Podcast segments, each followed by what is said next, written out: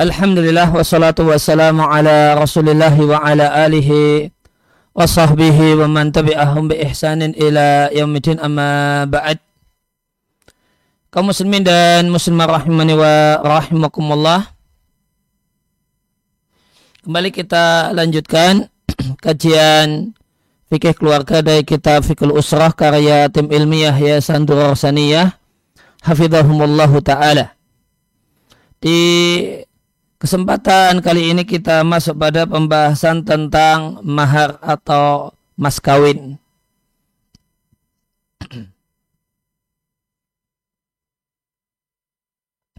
ya, uh, yang pertama tentang hukum pemberian mahar dalam pernikahan wajib memberikan mahar dalam uh, wajib memberikan mahar atau mas kawin untuk pihak perempuan atau untuk pengantin perempuan berdasarkan dalil dari dari Al-Quran, hadis dan uh, kesepakatan para ulama.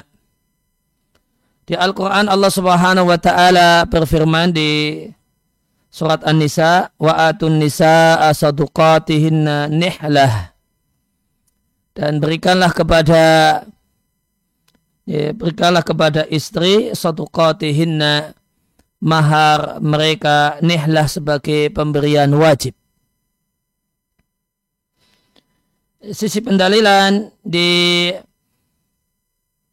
di ayat ini Allah Subhanahu wa taala memerintahkan untuk memberikan mahar kepada istri. Maka ini menunjukkan wajibnya mahar untuk istri. Bukan wajibnya Demikian juga firman Allah Ta'ala di surat An-Nisa ayat yang ke-25 Allah katakan Fankihuhunna bi'ithni ahlihinna wa atuhunna ujurahunna bil ma'ruf muhsanatin ghaira musafihat. Maka nikailah mereka dengan izin keluarganya dan berikanlah mahar mereka yang dengan besaran yang ma'ruf yang layak Uh, muhsanatin ghaira musafihat dan ini menikahi dan bukan wanita yang dinikahi dan bukan musafihat pelacur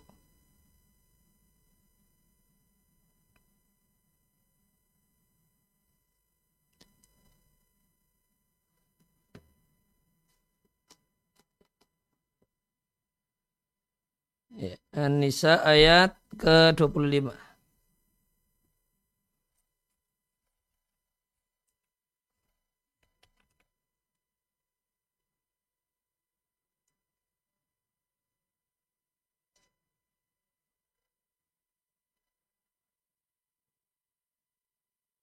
Ya muhson, uh, muhsonatin ghaira musafihat maknanya lantaran mereka berkawin dan bukan berzina. Ya, menikah dan bukan berzina. Wajudalalah sisi pendalilan maka Allah perintahkan berikanlah mahar kepada istri dengan besaran yang layak meskipun mereka ini budak. Maka sebagaimana wajib ada mahar untuk wanita merdeka, demikian juga wajib memberikan mahar ketika seorang itu menikahi budak perempuan.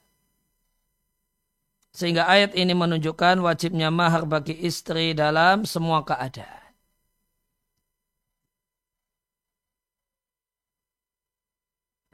Kemudian dalil dari hadis kita jumpai dari Sahal ibn Sa'ad radhiallahu anhu ada seorang yang seorang wanita datang menurut Rasulullah Sallallahu Alaihi Wasallam dan mengatakan, sungguh kuhibahkan diriku kepadamu.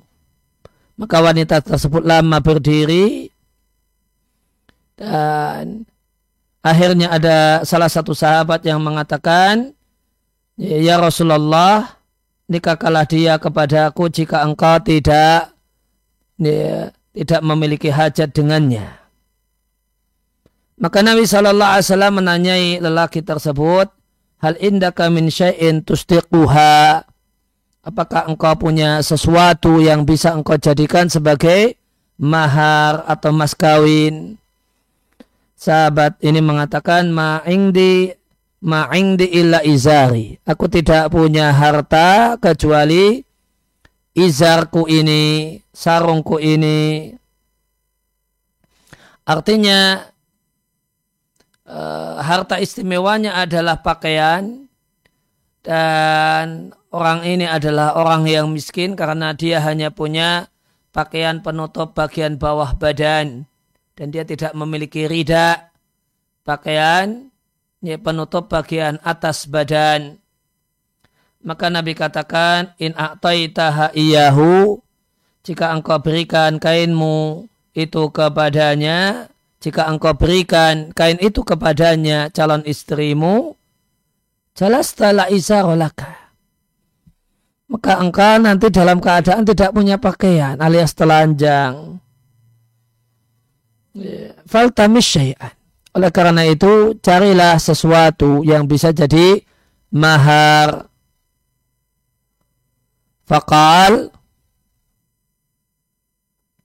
ma'ajidu syai'an. Aku tidak menjumpai apa pun yang bisa dijadikan sebagai mahar. Maka Nabi mengatakan iltamis walau khataman min hadidin. Carilah meskipun hanya cincin dari besi. Ternyata sahabat ini pun tidak menjumpainya. Akhirnya Nabi mengatakan, apakah engkau punya hafalan Al-Quran? Sahabat tersebut mengatakan, ya saya hafal surat ini dan surat itu. Ada beberapa surat yang ya, disebutkan oleh sahabat ini.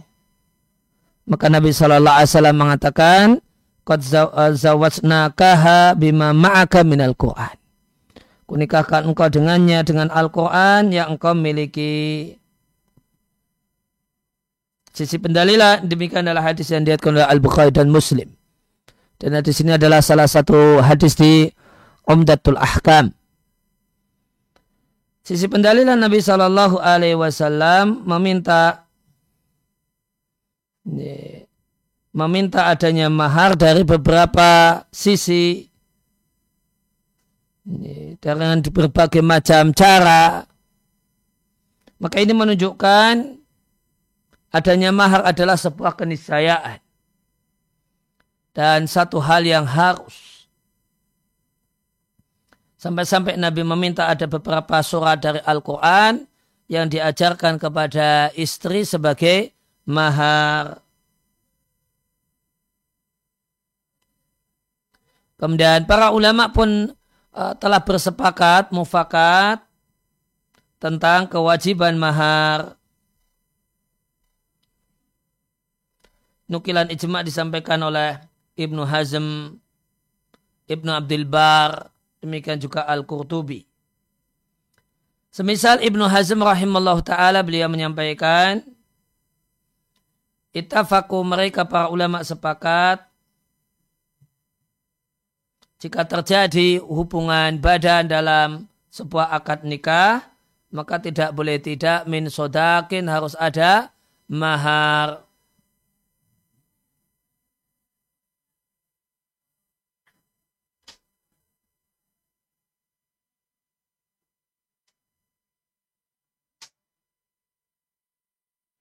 uh, Al-Qurtubi di tafsirnya juga mengatakan kewajiban mahar untuk pengantin perempuan adalah satu hal yang mujma'un alaih, satu hal yang disepakati, tidak ada perselisihan padanya. Kemudian poin kedua di kesempatan malam hari ini tentang kadar mahar. Yang pertama tentang maksimal besaran mahar. Tidak ada batasan maksimal mahar.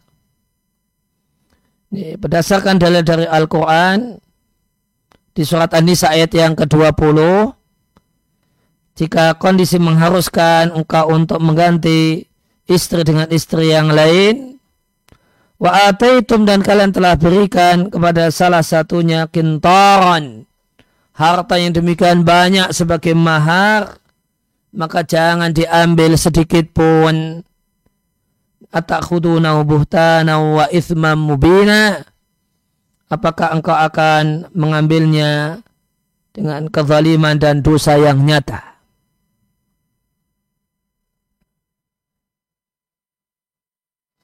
Maka Allah mengatakan dan kalian telah memberikan harta kepada istri tersebut, harta yang banyak. Maka ayat ini dalil tidak ada batas maksimal harta, maksimal mahar. Karena Nabi Shallallahu Alaihi Wasallam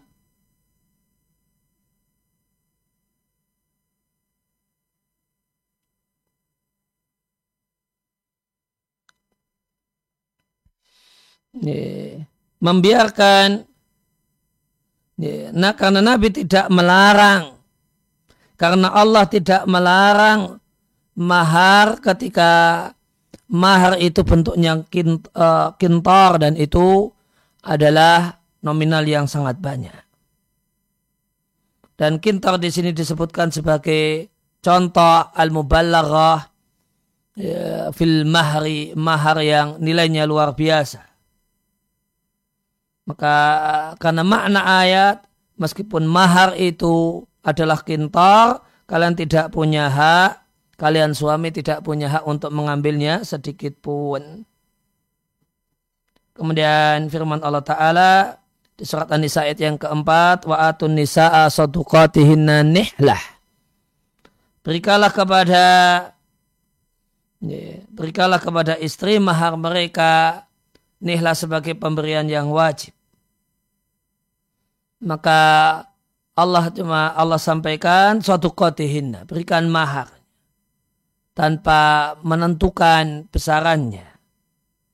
Maka ini mencakup mahar yang nilainya nominalnya kecil ataupun yang nilainya besar. Dan tidak ada maksimal besaran mahar ini juga satu hal yang menjadi kesepakatan para ulama. Nukilan ijma disampaikan oleh Qadhi Abdul Wahab Al-Maliki. Beliau mengatakan, Lahad li aktsari sodaqi ijma. Tidak ada batasan maksimal mahar ijma'an dengan sepakat ulama juga disampaikan oleh Al-Mawardi, Ibnu Adbil Bar, Al-Maliki, Ibnu Rush, juga Al-Maliki, Al-Qurtubi Al-Maliki, serta Syaukani. Di Naulul Autar, Syaukani mengatakan, terdapat ijma bahasanya mahar itu tidak ada batas maksimalnya.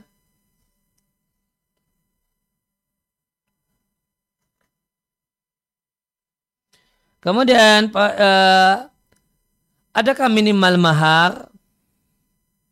Yang benar tidak ada minimal mahar. Ini madhab ini madhab syafi'iyah, hanabila, zahiriyah, dan e, mayoritas yang sangat banyak dari ulama salaf dan khalaf.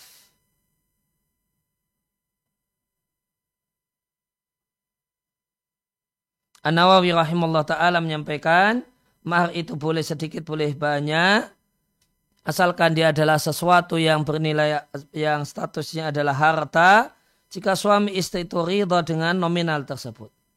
Ini madhab syafi'i dan jamahir ulama dari kalangan salaf dan khalaf.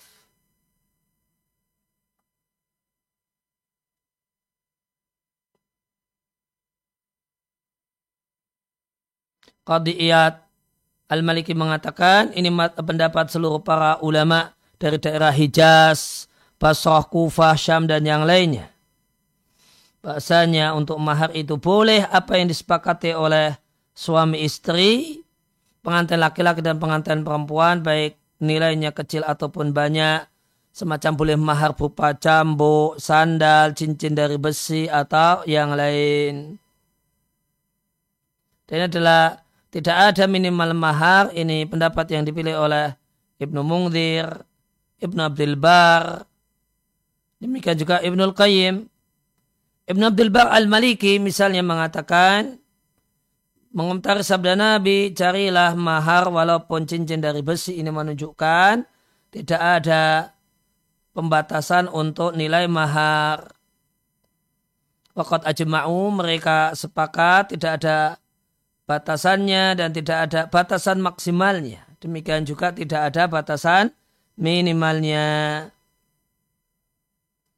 Dalil hal ini ada di Al-Quran wa atun nisa asaduqatihinna nihlah. Berkala kepada perempuan atau istri mahar mereka sebagai pemberian yang wajib. Allah tidak membatasi berapa-berapa maka ini uh, berarti mencakup ya, nominal yang kecil ataupun yang banyak.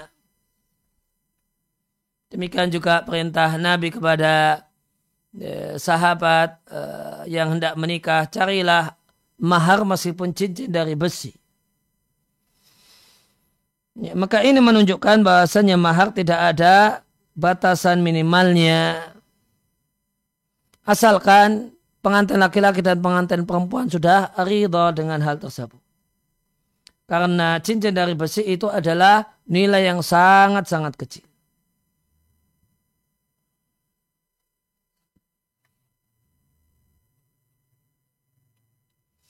Nah, demikian uh, yang kita bahas kesempatan kali ini sebagai materi pengantar. Wassallallahu ala nabiyina Muhammadin wa ala alihi wa sahbihi wa wa akhiru da'wana anilhamdulillahi rabbil alamin. Nah Ustaz, terima kasih atas materi pengantar yang telah disampaikan pada sesi pertama ini Ustaz. Jazakallah khairan. Dan kepada para uh, pemirsa dan pendengar, kaum muslimin di mana pun berada, Ya, Alhamdulillah kita telah sama-sama mendengarkan dan menyimak sesi pertama yang telah disampaikan oleh Al-Ustaz Aris Munandar Hafizullah Ta'ala. Pembahasan dari kitab panduan Fiqhul Usrah. Dan berikutnya, sebagaimana informasi yang telah kami sampaikan sebelumnya, insya Allah kita akan sama-sama mengikuti sesi kedua, di mana dalam sesi kedua ini, Sobat Muslim, kaum muslimin semua bisa mengajukan atau mengonsultasikan pertanyaannya seputar keluarga dengan menghubungi kami via chat WhatsApp atau pesan singkat SMS di nomor 0823 2727 5333. Sekali lagi 0823 2727 5333. Dan baiklah uh, Ustadz kita akan bacakan pertanyaan pertama yang masuk via chat WhatsApp Bismillah. Assalamualaikum warahmatullahi wabarakatuh, Ustaz. Waalaikumsalam warahmatullahi wabarakatuh. Semoga Allah selalu memberkahi Ustadz, keluarga, dan tim. Amin. Amin. Izin bertanya, Ustadz. Uh, ala kulihal, pada tahun 2019, bapak saya meninggal. Pasca bapak meninggal, ibu saya pernah berzina. Yang ini zina kemaluan, lebih dari sekali. Hal tersebut pernah membuat saya depresi dan beberapa hari yang lalu, ada seorang lelaki meminta restu ingin menikahi ibu saya. Ketika ditanya, e, saya mengembalikan kepada ibu saya. Dan saya berpendapat kalau ibu sudah sudah yakin dengan lelaki tersebut, maka saya persilakan. Dan kemudian saya memperoleh informasi yang terpercaya jika lelaki itu memiliki sifat keras. Lelaki tersebut pernah mendapatkan surat peringatan dari instansi dan lelaki tersebut pernah uh, menonjok rekan kerjanya. Kemudian Ustadz, kedua orang, kedua orang tua lelaki tersebut juga banyak mengeluhkan hal negatif tentang anaknya. Bahkan lelaki tersebut mengaku bahwa dia dulunya memang sangat nakal. Tapi insya Allah sekarang dia menyatakan bahwa dirinya sudah bertaubat. Mohon nasihatnya Ustadz, apa yang saya seharusnya lakukan sebagai anak? Jazakumullah khairan. Ya saya sarankan agar uh, jika memang ibu cocok dengannya dipersilahkan agar uh, kejadian buruk yang pernah terjadi itu tidak berulang dan berulang. Demikian yang bisa saya sarankan. Nah, nah Ustaz, terima kasih atas nasihatnya. Uh, kita bacakan kembali pertanyaan selanjutnya. Assalamualaikum ilaikum Ustaz. Waalaikumsalam uh, Ustadz, ibu saya sejak nikah dengan bapak saya, hobinya bertengkar dengan tetangga. Padahal bapak saya sudah nasihati berkali-kali. Sudah enam kali saya pindah rumah dan sudah beberapa kali juga mengontrak. Sejak saya kecil hingga saat ini, yang saya sudah berumur 23 tahun, saya sudah berkali-kali melihat ibu saya bertengkar dengan tetangga. Bapak saya saat ini hanya bersabar karena memikirkan saya dan adik saya yang saat ini berumur 13 tahun. Di sini saya kasihan dengan bapak saya yang selalu berantem dan bapak saya langsung lemas jiwa dan raganya serta malu sekali Ustaz. Ustadz bagaimana langkah terbaik yang harus dilakukan keluarga kami khususnya bapak saya karena kami sebagai anak sangat menyayangi bapak saya dan semoga Allah membalas kebaikan Ustadz beserta tim. Ya, mohon nasihatnya Ustadz. Ya, uh, ya, dukung ayah dan de, sampaikan dukungan itu kepada ayah dan tanyakan kepada ayah apa yang bisa uh, saya lakukan sebagai anak untuk mendukung ayah.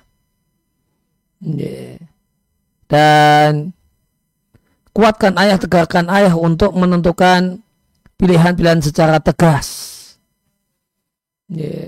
Sekalipun seandainya ayah kemudian berpikiran untuk tidak lagi tidak kuat dan tidak lagi sabar dengan keadaan istrinya maka motivasi ayah untuk supaya tegar memutuskan ini, tegar karena agar ayah itu membuktikan dirinya sebagai pemimpin dan yang punya otoritas untuk mengatur dan yang menentukan langkah. Nah, Nah, Ustaz, terima kasih atas nasihatnya, Ustaz. Jazakallah khairan. Kita bacakan kembali pertanyaan selanjutnya. Assalamualaikum ilaikum, Ustaz. Wa ilaikum. Ustaz, apakah menikah harus diawali karena cinta? Bagaimana kalau awal memang belum memiliki rasa kecondongan hati? Dan apakah cinta akan tumbuh karena terbiasa dan bersama? Mohon jawabannya, Ustaz. Ya, idealnya Eh, pernikahan diawali dengan cinta, kemudian dipupuk dan diawetkan dengan akhlak mulia. Dan cinta di sini artinya ada kecondongan, ada rasa suka. Namun boleh jadi sebagian orang mengalami kondisi-kondisi yang berbeda. Ya. Sehingga di awal pernikahan itu tidak ada atau belum ada rasa maka di sini perlu eh, setelah kemudian memasuki gerbang pernikahan ya, berarti harus perlu sungguh-sungguh melakukan hal-hal untuk menumbuhkan cinta. Dan komunikasikan hal ini dengan dengan pasangan. Ya, sampaikan Eh, tolong bantu saya agar bisa memiliki cinta yang besar kepadamu. Tolong lakukan ini, ini, ini, ini, ini, ini, ini, ini. Yang dengan ini saya semakin simpatik, semakin kagum, semakin kemudian tumbuhlah rasa cinta yang besar kepadamu. Ya, maka di antara uh, kata kuncinya adalah ya, bangun komunikasi eh, dan bantu eh, pasangan untuk bisa menjadi sosok yang dicintai dengan memberikan kiat praktis apa yang harus dia lakukan.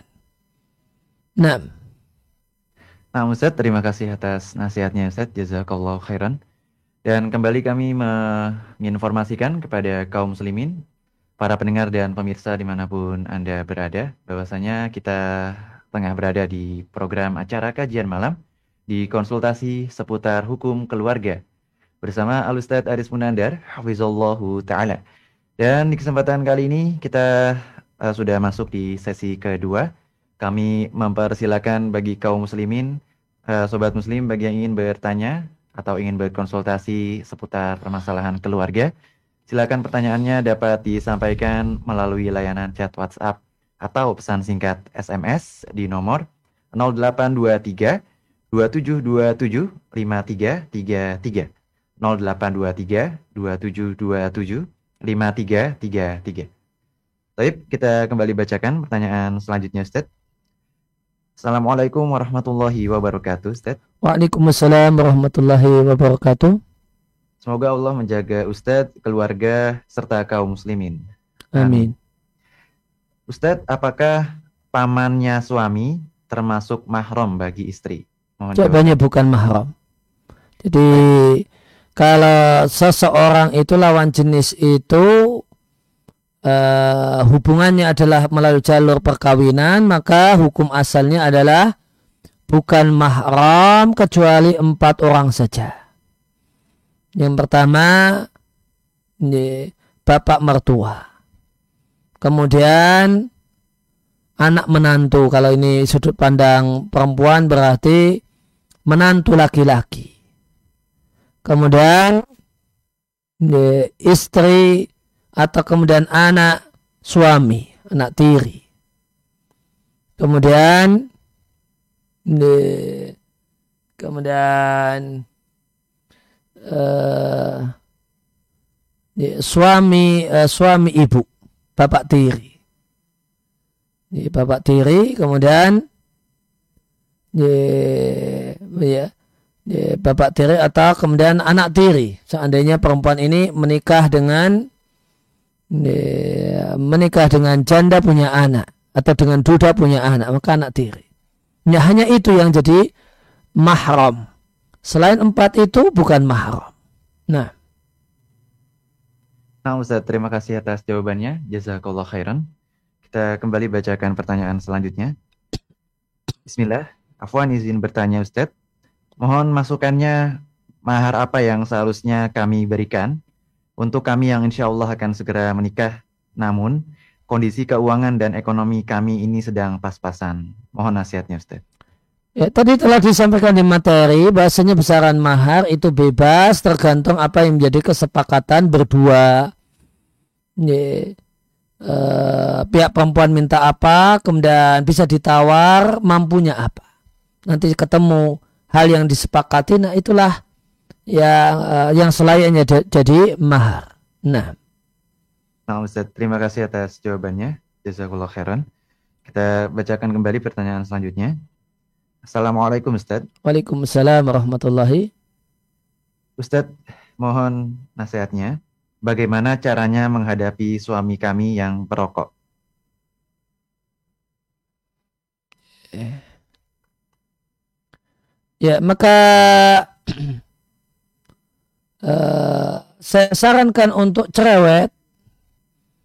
Ya, saya sarankan untuk cerewet sehingga suami bisa minimal tahu diri. Misalnya tidak ngerokok di dekat anak-anak. Kemudian de, atau kalau bisa ngurangi rokok. Ya dengan maka cerewetin daripada untuk beli rokok lebih baik untuk mainan anak lebih baik untuk nambah uang nafkah dan seterusnya. Maka cerewet dalam hal ini tidak tercela. Ini adalah bagian dari amar ma'ruf nahi mungkar. Sehingga sebagian suami kita kita dapatkan berhenti merokok karena bosan dicereweti istri. Maka boleh jadi cerewetnya istri bisa menjadi sebab hidayah suami kuat untuk meninggalkan rokok. Kalau tidak minimal bisa di uh, minimalisir dan dikondisikan di rumah tidak merokok, di dekat anak-anak tidak uh, merokok atau bisa mengurangi uh, rokok. Yeah. Maka jangan bosan terus mencereweti suami supaya ber, meninggalkan atau mengurangi aktivitas merokok. Nah. Nah Ustaz, terima kasih atas nasihatnya Ustaz. Jazakallah khairan. Ya, kita kembali bacakan pertanyaan selanjutnya. Bismillah. Ahsanallahu ilaikum Ustaz. Wa ilaikum. Ustaz izin bertanya. Ana seorang anak yang sudah memasuki usia kerja. Mohon kiat dan nasihatnya Ustaz terkait cara membagi waktu uh, dan antara bekerja dan menuntut ilmu. Dan Ana adalah seorang yang mampu untuk fokus pada satu hal dulu dari dua hal tersebut, Ustaz. Ya, saya sarankan untuk tetap ya, punya kalau memungkinkan punya jadwal kajian rutin minimal seminggu sekali misalnya pas saat hari libur kerja misalnya libur kerja hari Sabtu dan Ahad ambil salah satu hari hari Sabtu atau hari Ahad gunakan uh, ada salah satunya untuk duduk di majelis ilmu yang rutin untuk didatangi dan majelis ilmu tersebut adalah majelis ilmu yang untuk membahas uh, satu tema-tema tertentu. insya Allah itu satu hal yang uh, tidak sulit bagi orang yang mau dan serius. Nah. Nah, Ustaz, terima kasih atas jawaban dan nasihatnya, Ustaz. Jazakallah khairan. Pertanyaan selanjutnya. Assalamualaikum, Ustaz. Waalaikumsalam warahmatullahi. Ustaz, bagaimana caranya melembutkan hati suami kami yang wataknya sangat keras, Ustaz? Nabi Shallallahu Alaihi Wasallam menyampaikan bahasanya kulubul ibad baina usbu'aini min asabi'ir rahman yukallibuha ma sya'a. Hati manusia itu di antara dua jemari Allah yang Allah bolak-balikkan sekehendaknya. Maka yang bisa dilakukan adalah merengek, memelas, uh, mengibah kepada Allah Subhanahu wa taala agar Allah Subhanahu wa taala melembutkan hati suami. Ya, maka upayakan untuk bisa bangun di akhir malam ya, berdoa dengan penuh kesungguhan, berlinangan air mata, nenang sesungguhan, minta kepada Allah agar Allah lembutkan hati suami. Dan catatan penting jangan remehkan kekuatan doa. Nah. Nah Ustaz, terima kasih Ustaz atas nasihatnya. Jazakallah khairan. Dan bagi sobat muslim, para pendengar dan juga pemirsa di mana pun Anda berada, rahimakumullah. Silakan bagi sobat muslim yang di malam hari ini ingin juga mengajukan pertanyaan atau ingin berkonsultasi kepada uh, Ustadz di malam hari ini terkait permasalahan keluarga, kami persilakan Anda bisa sampaikan konsultasinya melalui layanan chat WhatsApp atau pesan singkat SMS di nomor 0823 2727 5333. Baik, eh, kita bacakan kembali Ustaz pertanyaan selanjutnya. Bismillah. Afwan Ustaz, izin bertanya. Jika keluarga kita meminta bantuan untuk mengadakan acara yang tidak ada tuntunannya, sebaiknya kita harus bersikap yang bagaimana Ustaz? Jika kondisi menuntut tidak ada pilihan kecuali harus bantu-bantu, maka saya sarankan untuk meminimalisir bantu-bantu. Tidak berada di tempat utama acara. Ya, saya sarankan untuk bantu-bantu misalnya di belakang, cuci-cuci piring, beres-beres gitu. Ya, atau bantu-bantu masak, itu yang saya sarankan untuk meminimalisir yang bisa diminimalisir. Nah. Nah, Ustaz, terima kasih atas nasihatnya dan jawabannya. Jazakallah khairan. Pertanyaan selanjutnya. Bismillah. Assalamualaikum Ustaz. Waalaikumsalam warahmatullahi. Semoga Ustaz dan semua umat muslim selalu diberikan keberkahan oleh Allah. Amin. Amin. Ustaz, bagaimana mendidik anak yang broken home? Terlebih ketika anak terlebih ketika Ana sudah menikah lagi, kelak, dan mempunyai anak kembali. Ana dengan istri sudah tidak bersama lagi dan dahulu sudah mempertahankan rumah tangga. Dan saat ini Ana mempunyai satu anak perempuan yang usianya 10 tahun. Mohon jawabannya, Ustaz. Ya, ketika uh, kondisi mengharuskan terjadinya perpisahan, maka seorang ayah wajib menyadari bahwasanya tanggung jawab terhadap anak ada pada bundanya. Maka hendaknya dia kemudian pandai-pandai me, me, mengatur waktu sehingga tetap bisa memberikan perhatian kepada putri tercintanya. Kalahkan hal-hal yang bisa dikalahkan demi anak yang tersayang dan kalau memungkinkan malah meningkatkan perhatian sehingga eh, dengan meningkatnya perhatian ya dia tidak terlalu merasa kehilangan ibu yang dulu biasa membersamainya. Dan eh, banyak-banyak minta kepada Allah Subhanahu wa taala kemudahan untuk bisa uh, melewati fase dan kondisi semacam ini dengan dengan baik. Nah. Nah, Ustaz, terima kasih atas jawabannya. Jazakallah khairan. Pertanyaan selanjutnya. Bismillah.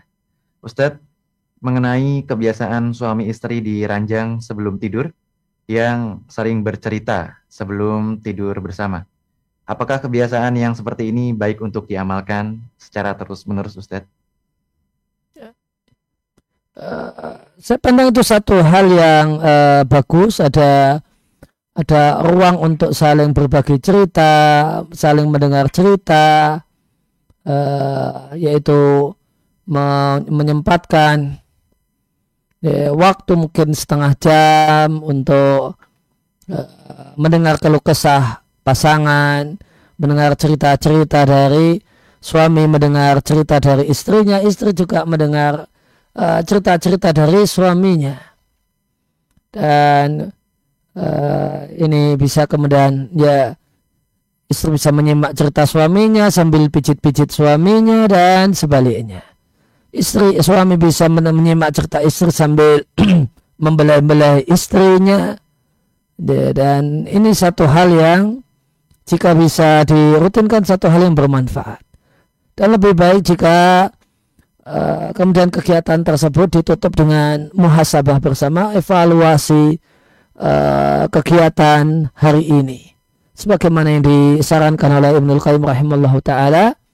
Ya, beliau sampaikan bahasa di antara waktu yang baik untuk melakukan evaluasi diri adalah uh, adalah sesaat sebelum uh, istirahat atau tidur malam. Nah. Nah, Ustaz, terima kasih atas jawaban dan penjelasannya. Jazakallah khairan. Kita bacakan kembali pertanyaan selanjutnya. Assalamualaikum Ustaz. Waalaikumsalam warahmatullahi. Uh, izin bertanya Ustaz, Afwan, apakah boleh ada rahasia di antara suami istri? Ataukah keduanya harus saling terus terang dan jujur? Mohon jawabannya Ustaz. Realita menunjukkan bahwasanya tetap harus uh, ada ada beberapa hal yang semestinya jadi rahasia suami yang tidak diceritakan pada istrinya dan sebaliknya. Jadi antaranya misalnya rahasia keluarga. ada aib keluarga, masa lalu yang buruk yang terjadi pada keluarga suami atau keluarga istri atau kemudian rahasia kantor, rahasia kerja. Demikian juga rahasia kawan ketika ada kawan yang curhat dan maka seorang muslim wajib amanah. Ketika kawan menyampaikan ini rahasia tolong jangan ceritakan pada siapa siapa maka jangan bercerita meskipun kepada istri.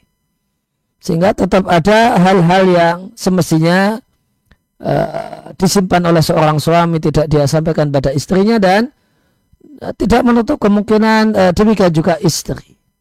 Ada rahasia atau aib keluarganya, ada uh, boleh jadi ada orang rahasia dan curhat uh, teman istri kepada kepada istri dan uh, yang lainnya yang yang memang bersifat rahasia dan merupakan bagian dari amanah. Nah. Ustaz, terima kasih atas nasihatnya. Jazakallah khairan. Dan kembali kami menginformasikan kepada kaum muslimin, sobat muslim, para pendengar dan pemirsa di mana pun Anda berada, rahimakumullah.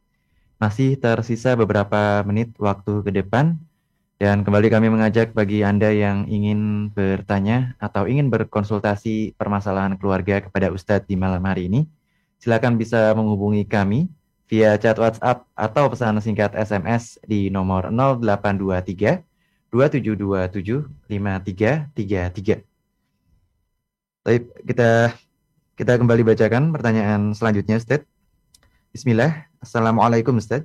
Waalaikumsalam warahmatullahi. Semoga Ustadz beserta tim dan kaum muslimin dirahmati Allah. Amin. Amin. Izin bertanya Ustadz, Dulu ketika menikah dengan suami, Ana tidak meminta mahar apa pun. Tetapi saat hendak menikah, mertua memberikan kalung emas. Tapi kata suami, pemberian dia hanyalah seperangkat alat sholat dan cincin pernikahan. Nah, apakah pemberian mertua termasuk mahar juga Ustadz? Atau hanya sekadar pemberian suami saja? Syukron, jazakumullah khairan. Ya, yang tergolong mahar adalah pemberian suami. Adapun hadiah dari mertua bukan bagian dari mahar. Nah. Nah Ustaz, terima kasih ada atas jawabannya Ustaz. Jazakallah khairan. Kita bacakan kembali pertanyaan selanjutnya. Bismillah. Ustadz izin bertanya, apakah ada hikmah memiliki anak perempuan? Karena setiap kali istri melahirkan, mas, uh, pasti anaknya perempuan. Padahal inginnya anak laki-laki, Ustadz. Mohon jawabannya. Ya, Imam Ahmad uh, uh, mengomentari salah satu muridnya yang uh, hanya uh, setiap kali istrinya melahirkan anak perempuan. Maka Imam Ahmad mengatakan al-anbiya abul banat. Bahasanya para nabi itu banyak dari mereka anaknya perempuan-perempuan. Maka jangan bersedih hati ketika dapat anak perempuan lagi kemudian dapat anak perempuan lagi. Karena sedih karena mendapatkan anak perempuan adalah sifat jahiliyah. Ya, maka selainnya seorang muslim membersihkan dirinya dari sifat dan karakter jahiliyah. Nah. Nah Ustaz, terima kasih atas jawabannya. Jazakallah khairan. Pertanyaan selanjutnya, kita kembali bacakan via chat WhatsApp. Bismillah. Uh, izin bertanya Ustaz. Uh, apakah salah jika kita melawan ibu mertua jika cara mendidiknya kurang baik? Kalau melawan tentu satu hal yang salah. Namun jangan biarkan uh, ibu mertua campur tangan. Namun tanpa uh, tanpa frontal melakukan perlawanan. Dengan menyingkir, menjauh.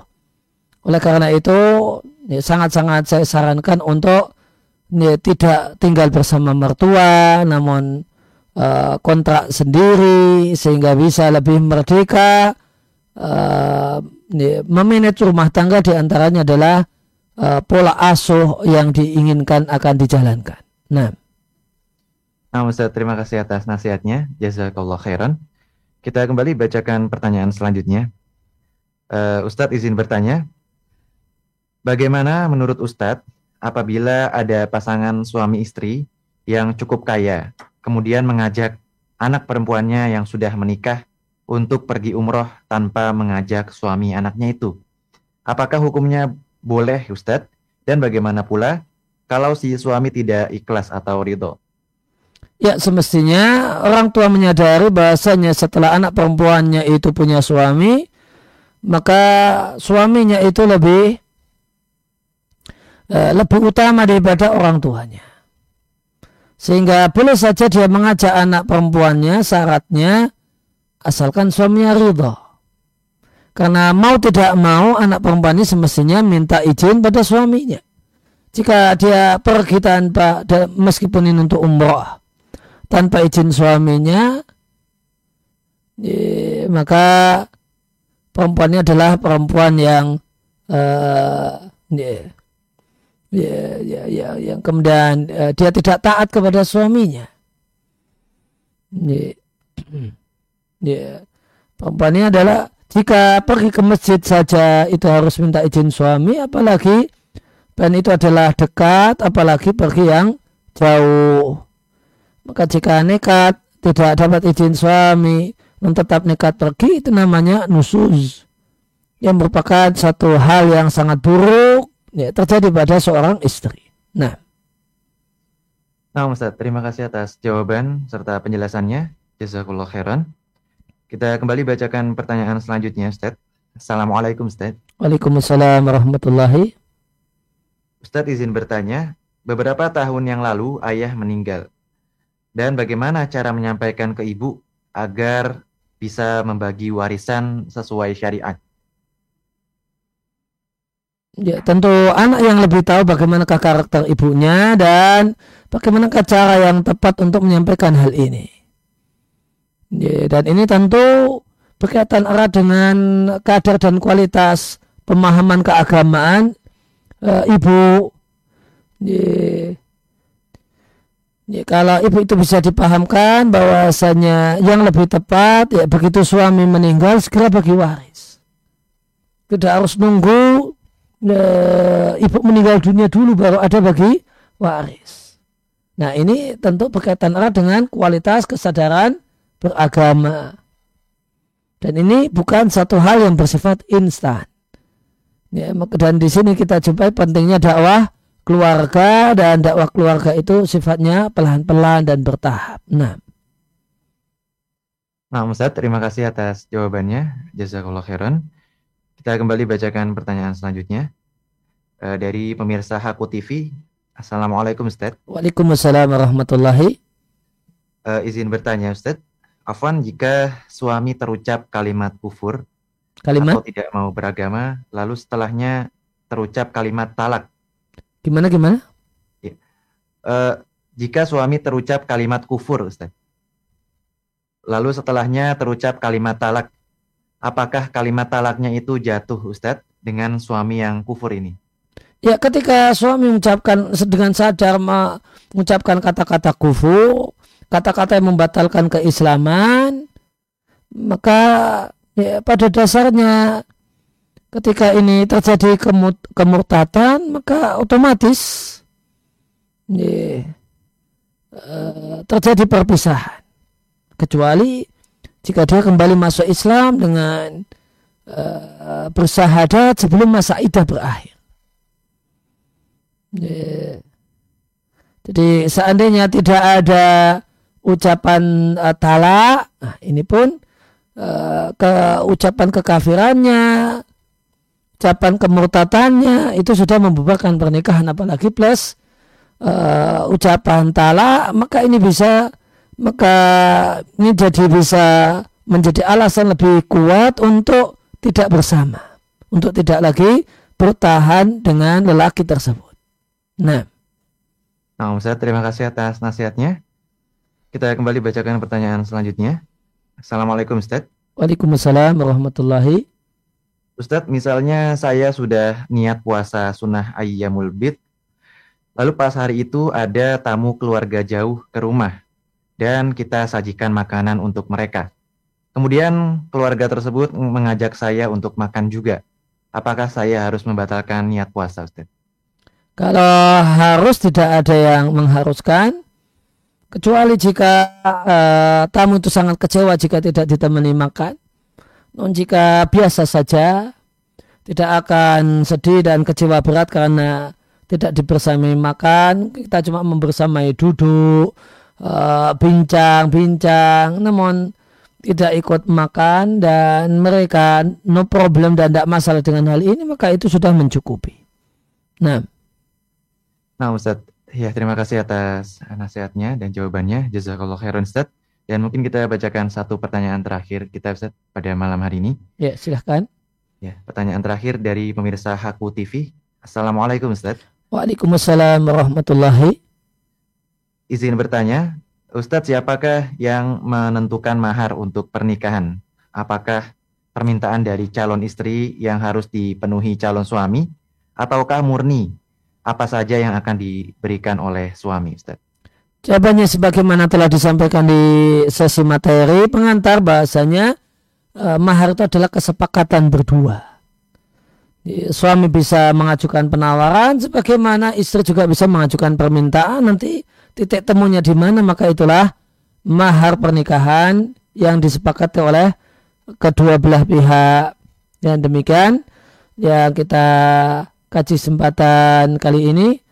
Ya, mudah-mudahan jadi ilmu yang manfaat dan berkah untuk ya, saya pribadi dan jamaah semua. Amin. Wassalamualaikum warahmatullahi Muhammadin wa ala alihi washabihi wasallam wa akhiru da'wana alhamdulillahi rabbil alamin. Mas Yusuf saya langsung pamit nggih. Nggih Ustaz, nah Ustaz. Barakallahu fikum. Barakallahu fikum. Amin. Saya undur. Ya, Assalamualaikum. Waalaikumsalam warahmatullahi wabarakatuh Ustaz.